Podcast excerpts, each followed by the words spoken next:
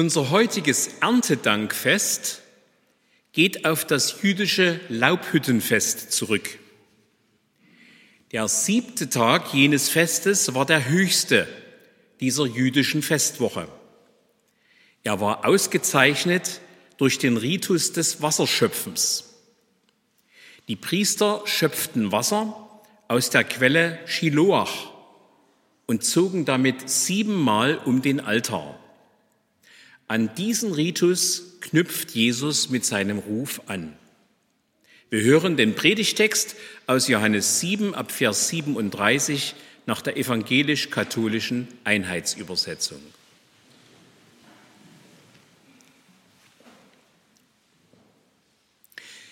Am letzten Tag des Festes, dem großen Tag, stellte sich Jesus hin und rief laut, wer Durst hat, der komme zu mir und trinke.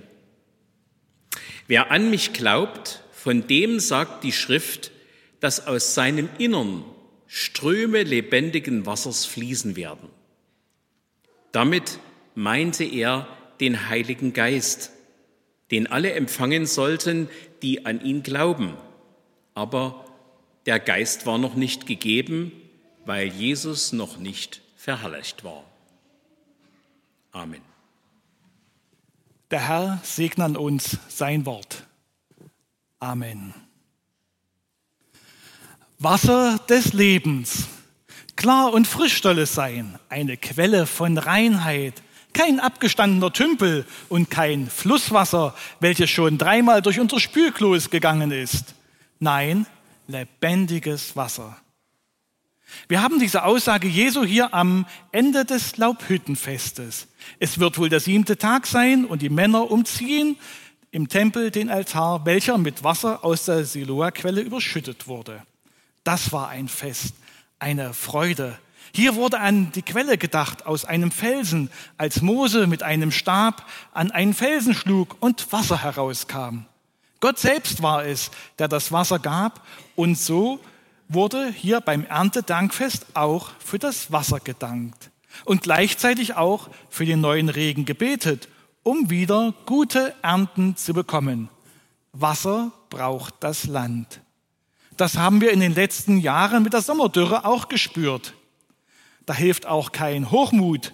Ohne Gott und Sonnenschein bringen wir die Ernte ein. Das mussten auch schon unsere Vorfahren unter sozialistischer Kultur lernen. Denn auch ohne Sonne ging's nicht. Gott ist kein Fruchtbarkeitsgott sondern Herr des Lebens und Spender lebendigen Wassers. Darum erstens, Jesus lädt ein. Nachdem nun alle um den Altar gezogen waren und Gottes Größe gefeiert haben als Lebensspender, steht Jesus auf und ruft, wen da dürstet, der komme zu mir und trinke. Er ruft es hier wie ein Prophet Gottes aus, ja, wie ein göttlicher Beauftragter. Diese Einladung, zu Jesus zu kommen, hat für die Menschen einen ganz praktischen Lebensbezug. Jesus stellt sich mit dieser Einladung in die Tradition des göttlichen Wasserspenders aus dem Felsen, dann auch als Regenspender oder weiter als Heilsquelle, aus der mit Freuden geschöpft wurde nach Jesaja 12, Vers 3. Jesus lädt sogar schon zum zweiten Mal ein. Denn auch die Samariterin am Brunnen erfährt von Jesus als dem lebendigen Wasser, nachdem es keinen Durst mehr gibt, weil es den Durst stillt. Jesus lädt ein, zu ihm zu kommen und den Lebensdurst bei ihm zu stillen. Er nimmt so seine ganze Göttlichkeit in Anspruch, denn nur so etwas kann Gott selbst. Sehr ähnlich klingen auch die Einladungen Jesu aus der Brotrede aus dem sechsten Kapitel vom Johannesevangelium. Ich bin das Brot des Lebens. Wer zu mir kommt, den wird nicht hungern. Und wer an mich glaubt, den wird nimmer mehr dürsten. Oder auch die Einladung Jesu für die mühseligen und beladenen, Ruhe für die Seelen zu finden. Das Tolle an den ganzen Einladungen ist, dass Jesus nicht nur einlädt, und irgendwas Großartiges verspricht, nein, es entspricht der Realität. Jesus kann dieses Versprechen nämlich auch einhalten, egal ob es nun die ganze Welt und hier die Juden in Jerusalem für vermessen halten. Jesus spricht die Wahrheit aus und ist überhaupt nicht überheblich oder vermessen. Ich möchte euch es ein wenig verdeutlichen. Das bin ich.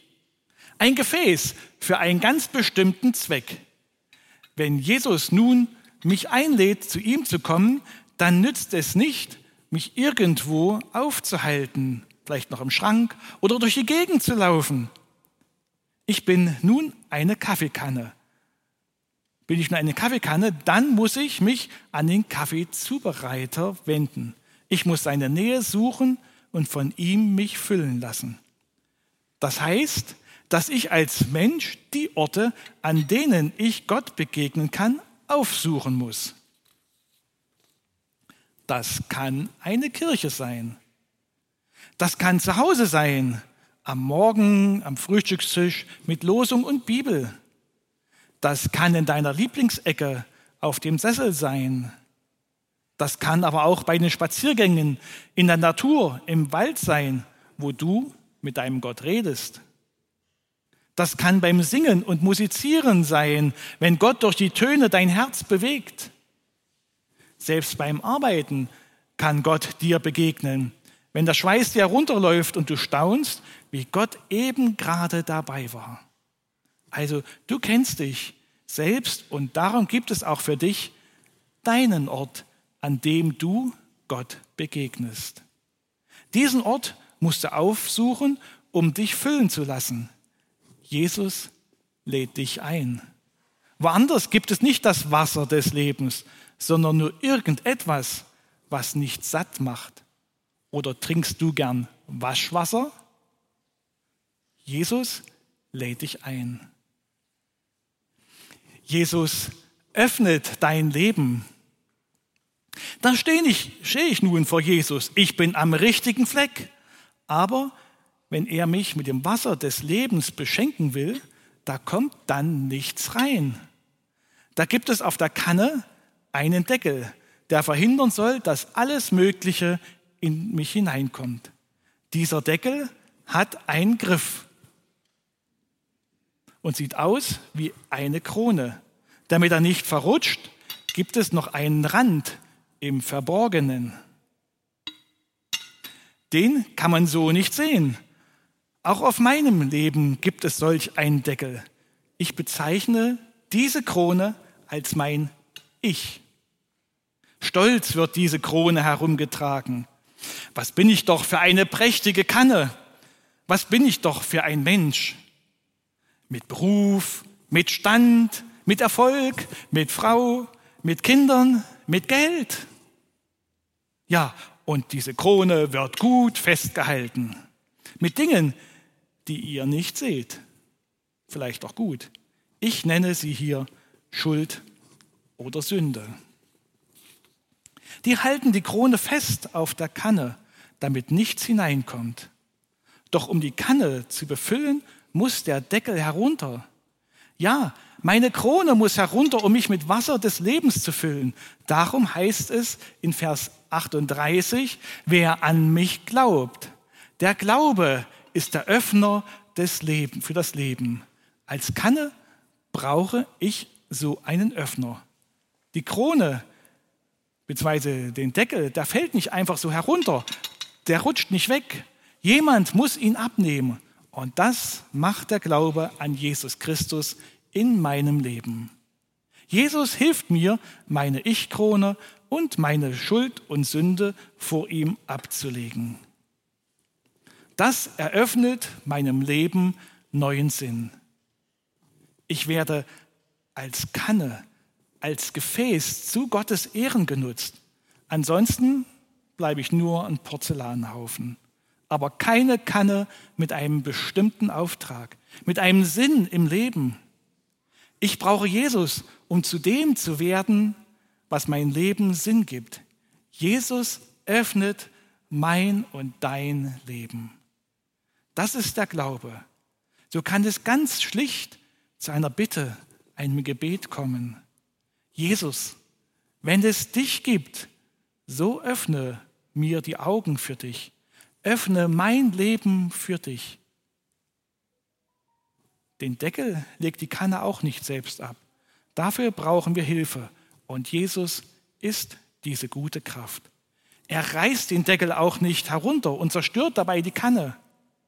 Nein, Jesus lädt ein und er öffnet mit Vorsicht. Das ist Gottes Angebot an dich. Du darfst an Jesus Christus glauben. Du darfst ihm vertrauen. Und dieses Vertrauen ist nicht nutzlos. Es hat eine Verheißung. Darum drittens, Jesus beschenkt mich und andere. Ja, Jesus beschenkt mit Wasser des Lebens, also frischem Wasser aus der Quelle des Lebens. Ist die Kanne geöffnet, kann sie das Gute aufnehmen. Das macht doch die Bestimmung der Kanne aus, ein Gefäß, um den Kaffee auf den Tisch zu bringen. Die Kanne ist kein Sieb und auch keine einfache Tüte. Die Kanne lässt sich füllen und bringt den Kaffee gut auf den Tisch. Jetzt kann jeder am Tisch eine leckere Tasse Kaffee bekommen. Der Kaffee ist nicht einfach nur für die Kanne bestimmt. Nein, sie soll den Kaffee zwar aufnehmen, aber nicht nur für sich behalten. Es geht im Leben nicht nur darum, dass wir Gott begegnen und uns an seiner Gegenwart erfreuen. Wenn wir nur für uns aufnehmen, dann werden wir zwar gefüllt, aber irgendwann ist der Kaffee kalt und hat seinen Zweck nicht erfüllt. Nämlich den Kaffeedurst zu stillen und ein leckeres Frühstück oder Kaffee und Kuchen zu zelebrieren. So ist es auch im Leben. Wir sollen an dem wunderbaren Lebenswasser andere teilhaben lassen. Es gibt einen Auftrag, Zeuge zu sein, Gottes Liebe auszustrahlen mit unserem Leben. Beim Kaffee kann dann jeder sagen, welch ein wunderbarer Kaffee. Bei dir schmeckt ja der Kaffee, das ist ja die Krönung. Einfach meisterhaft. Wunderbare Auslese. Vollmundig. Dann darfst du ruhig sagen, dass Jesus dein Herr ist und dass er dein Leben mit dem Wasser des Lebens erfrischt. Sag es ruhig weiter, dass er den Durst nach Leben stillt. Jesus stillt den Durst nach Liebe, Geborgenheit, nach Lebenssinn. Er macht zufrieden und glücklich. Ist dir was aufgefallen? Keiner kommt auf die komische Idee, du bist aber eine tolle Kanne, wegen dir schmeckt der Kaffee wunderbar. Lass dir so etwas nicht einreden, auch nicht den Deckel mit der Krone einfach so durch andere wieder aufsetzen lassen und dir die Zeiten des Füllens verbauen lassen. Du wunderbarer Mensch, du brauchst Zeiten der Stille, der Begegnung mit deinem Gott. Du darfst dann erfüllt mit göttlicher Kraft dieses weitergeben. In Vers 38 heißt es, von des Leibe werden Ströme lebendigen Wassers fließen, von dessen Inneren wird das Wasser kommen. Dieses Wasser kommt nicht aus dir selbst. Du musst immer wieder zu dieser Quelle suchen, denn nicht du bist die Quelle und nicht aus dir kommt lebendiges Wasser. Du bist nur ein wunderbares Gefäß mit einem Auftrag, das Wasser des Lebens weiterzugeben. Das Wasser des Lebens, den Kaffee zu den Tassen zu bringen. Also immer wieder frisch füllen lassen von Jesus und dann weitergeben. Die Tassen auf dem Tisch warten und wollen gefüllt werden. Sie wollen den Durst nach Leben, nach ihrer danach dürstenden Person stillen. Das ist echtes Lebenswasser, wonach der Lebensdurst gestillt wird.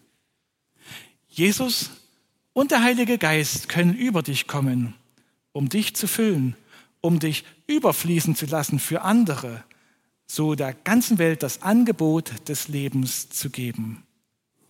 Ich wünsche dir solche Begegnungen mit deinem Gott. solch wunderbare Erlebnisse beim Weitergeben.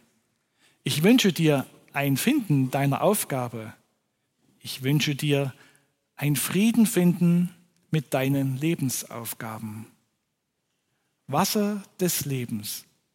Jesus stillt den Durst. Amen. Und der Friede Gottes, der höher ist als alle menschliche Vernunft, der bewahre eure Herzen und Sinne in Christus Jesus, unserem Herrn. Amen.